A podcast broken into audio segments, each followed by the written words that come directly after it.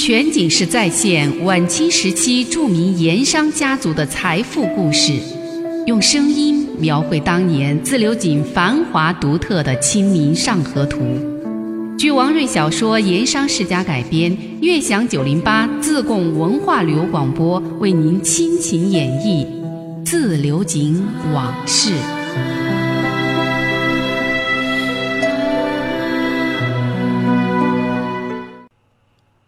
昨天说到，严小凡在水利局事发前一晚连夜动身，些人不歇觉，两个晚上一个白天，第三天一大早就到达了省城。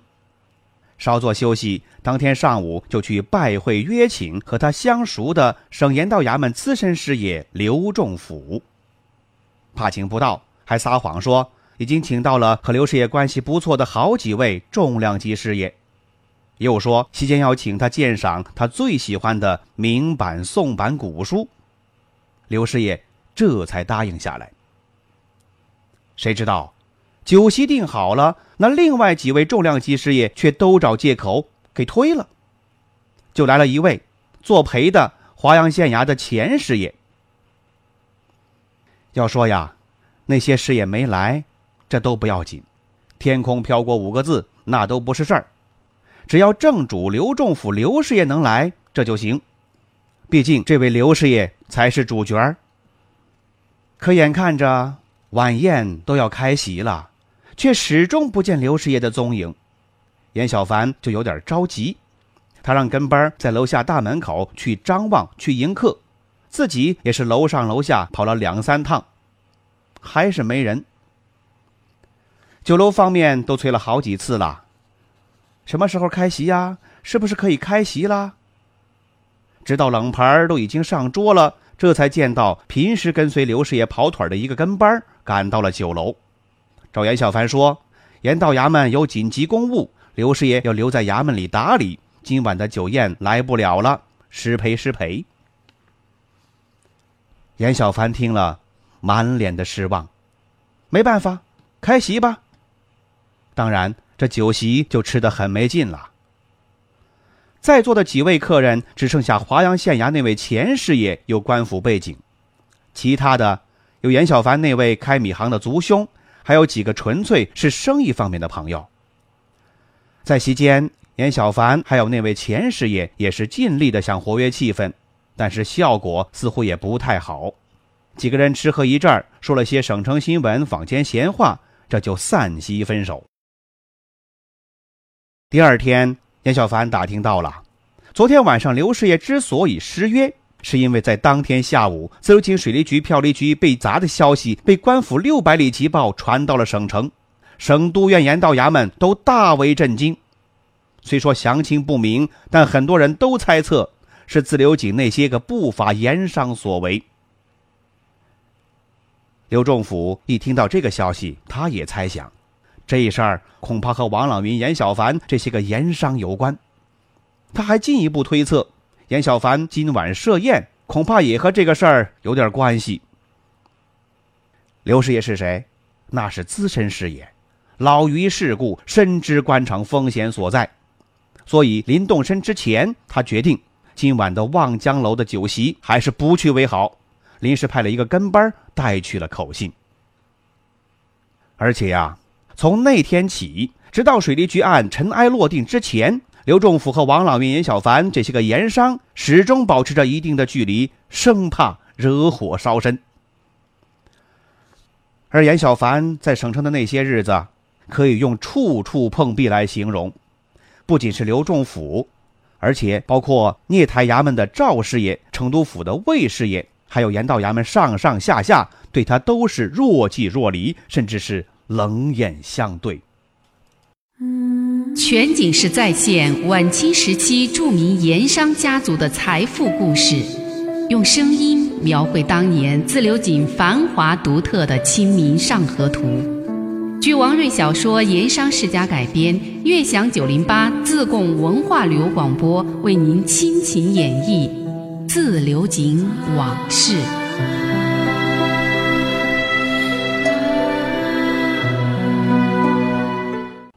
我们再说在省城的另外一个人，那就是王家的驻省师爷文子树。文子树是事发后第三天得到水利局被打砸的正式消息的。当天上午，在聂太衙门的一个朋友派人到新南门王氏会馆向文子树传话，传话人说，官府快报称，省上设在自流井的水利局、票利局已于前晚被暴徒砸砸，情形严重。省督院及聂台、盐道衙门又震惊又愤怒，已责令州县严查，望文师爷多加注意。要说文子树对这个事儿原本是心中有数，所以没觉得有什么意外。当天下午，严小凡登门拜访，带来确切信息，以及王朗云的口信和一封要他亲自拆的密信。严小凡传的口信和亲笔密信，那都是同一个内容，也就是王严两家决定对水利局下手，让文子树在省城多方活动关系，尽力打探与此相关的信息，以及设法缓解事态。文子树当天和严小凡两个人屏退了左右，闭门密谈了很久。严小凡神情凝重，眉间紧锁，语调沉缓地说起了那天下午请客处处碰壁，以及盐道衙门刘师爷最终的失信没来赴宴的那番经过，还有今天上午几个熟人朋友那里打探的一些情况。这个时候，文子树从严小凡那神情和话语中已经明显感觉到他对前景的忧虑，而且好像对他能不能最终把事情摆平信心不足，总是想寄望于文子树这边尽量多想点办法，多寻点官场关系，以应对眼下危局。两个人正说着，严家的一个跟班匆匆忙忙找来了，神色慌张。看到严小凡了，又看见有文子树在场，他吞吞吐吐，欲语还休。严小凡告诉他，但说无妨，文师爷不是外人。那跟班这才开口说道，家里太老爷派家人严亮骑快马往省城来了，赶了一天一夜，刚刚赶到，正歇在东大街米行的后院，说是永兴井掌柜严五爷昨天早上被分县衙门刑名的宋师爷带差役捉去了，正关在分县牢里。那跟班喝了两口茶水，润了润嗓子，又说道，还说被官府抓的那个盐工正是永兴井的白水客刘铁棒，还有一根抬盐扁担，上面写着永兴井字样，也被带回了衙门做了证物，还有还有跟班瞟了严小凡一眼，有些害怕的样子，支支吾吾不敢往下说。哎呀，都火烧眉毛了，还有什么你只管放胆说。严小凡急呀、啊、说是分县公堂上刘铁棒吃不住动刑，已经招了。刘铁棒胡说打水利局、票利局那是王四大人、严老太爷喊打的，还招供说是穆师爷带的队，这才有分县衙门去永兴井抓人的事儿。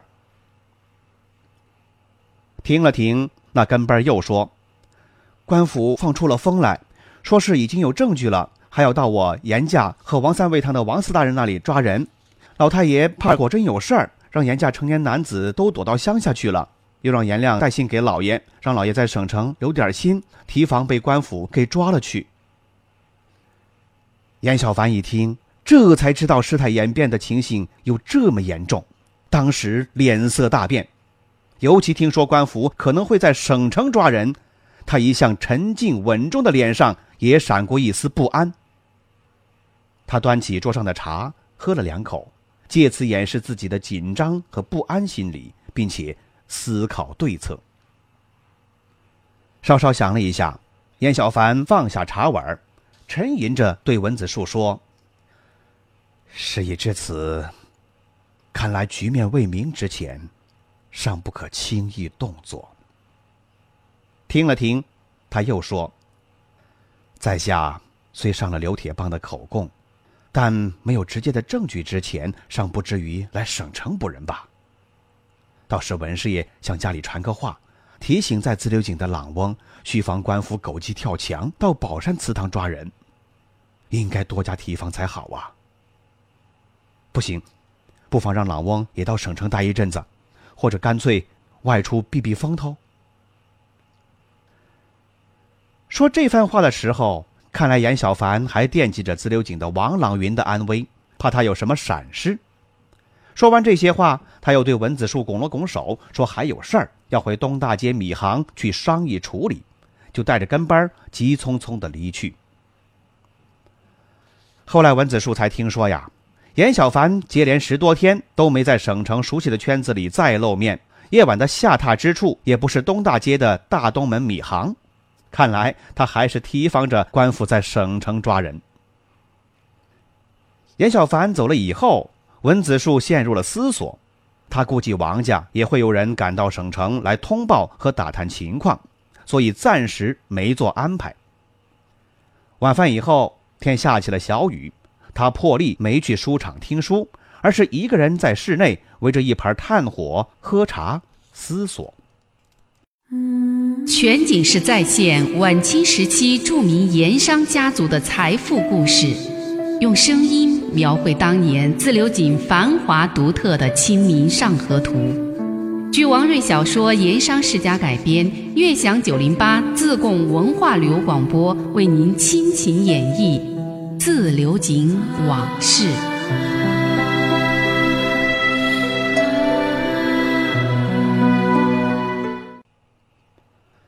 晚饭以后，文子树正在屋里烤火喝茶，还没到二更时分，王生在一名家丁的护卫之下急匆匆抵到了新南门外的王氏会馆。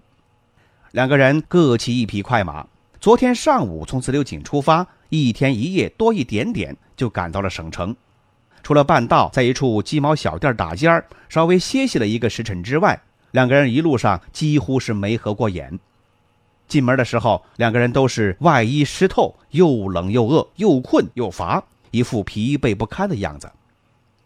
文子树连忙叫人打来一盆热水，让两个人洗脸烫脚，再让厨子备下了大碗滚热的红糖姜汤，让两个人喝下驱散风寒。厨房也很快送来了热菜热饭，文子树又在房子里取出了一瓶自己泡的桂圆枸杞酒，给两个人各倒上一大盅，喝酒暖身。酒饭过后，恢复了元气，文子树让家丁各自去歇息，把王生叫到内室关门密谈。王生这才从贴身的衣袋里掏出了王朗云的一封亲笔信，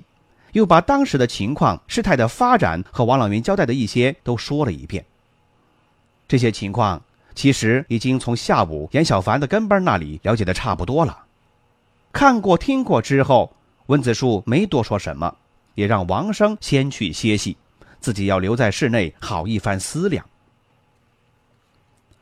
事态的发展以及一系列变故似乎已经超出了当初的预料了，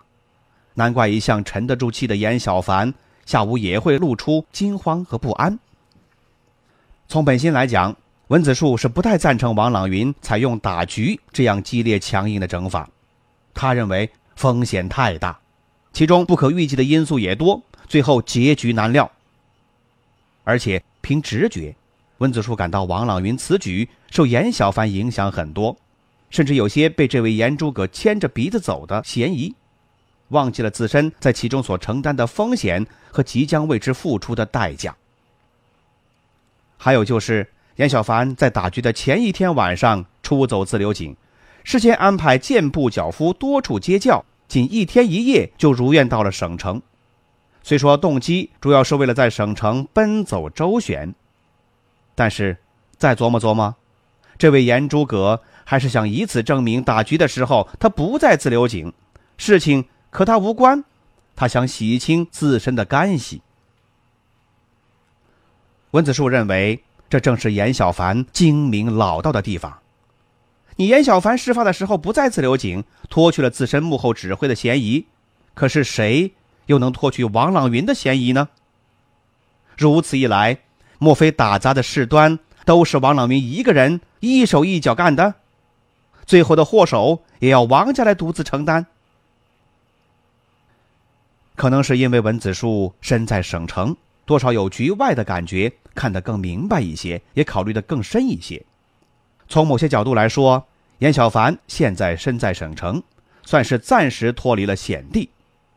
而王朗云却不一样，置身在风暴中心，首当其冲啊，那是退无可退。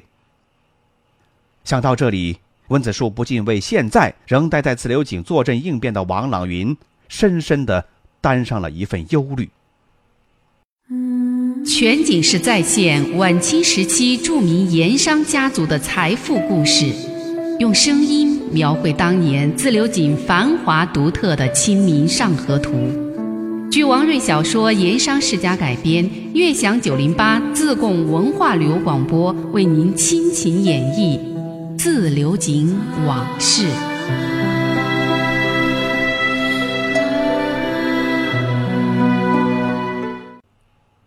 文子树一个人待在屋子里，在为王朗云担忧。那室外的雨是越下越大，屋檐的滴水也接连不断，淅淅沥沥敲打着长长的青石台阶。冷雨伴着深沉的夜色，更显出寒夜的孤寂和阴冷。远处大慈寺苍凉沉重的钟声穿过雨幕传过来，倒又透出省城地处成都平原，又饱含历史文化底蕴所特有的辽远与深邃。冬夜的寒气不断从薄薄的窗户纸和门缝中往室内挤。文子树把盆中的炭火拨得更旺一些，拿过王朗云的亲笔信仔细地再读了一遍，然后放入火盆中付之一炬。最近出于谨慎，凡是和水利局有关的来往书信，他都是看过就销毁。他想的是不能为官府留下这种白纸黑字的证据把柄。看几页信签纸在火盆中化为灰烬，文子树的思绪才转到眼下如何动用关系应付王家面临的危局这一方面来。文子树虽说不太赞成王朗云强打水利局，但是事已至此，他文子树既然捧着东家的饭碗，也就得尽力的为东家解难，为东家承担责任。文子树把放在火盆上温着的茶往茶碗里添了一些热茶，喝了两口，脑子里将需要出面奔走活动的地方和人等一一的过了一遍，分了一个轻重缓急和先后顺序。排在第一位的当然是都院里的罗泽如罗师爷。文子树决定第二天首先要设法约见罗师爷，和他谈一谈，再做下一步打算。说起这位罗师爷，文子树从和他初次相识到成为这省城师爷幕僚圈子中不仅可以一谈，而且相交至深的密友，这其中还有好多的故事和戏剧性。那么都有些什么样的故事呢？咱们下回再说。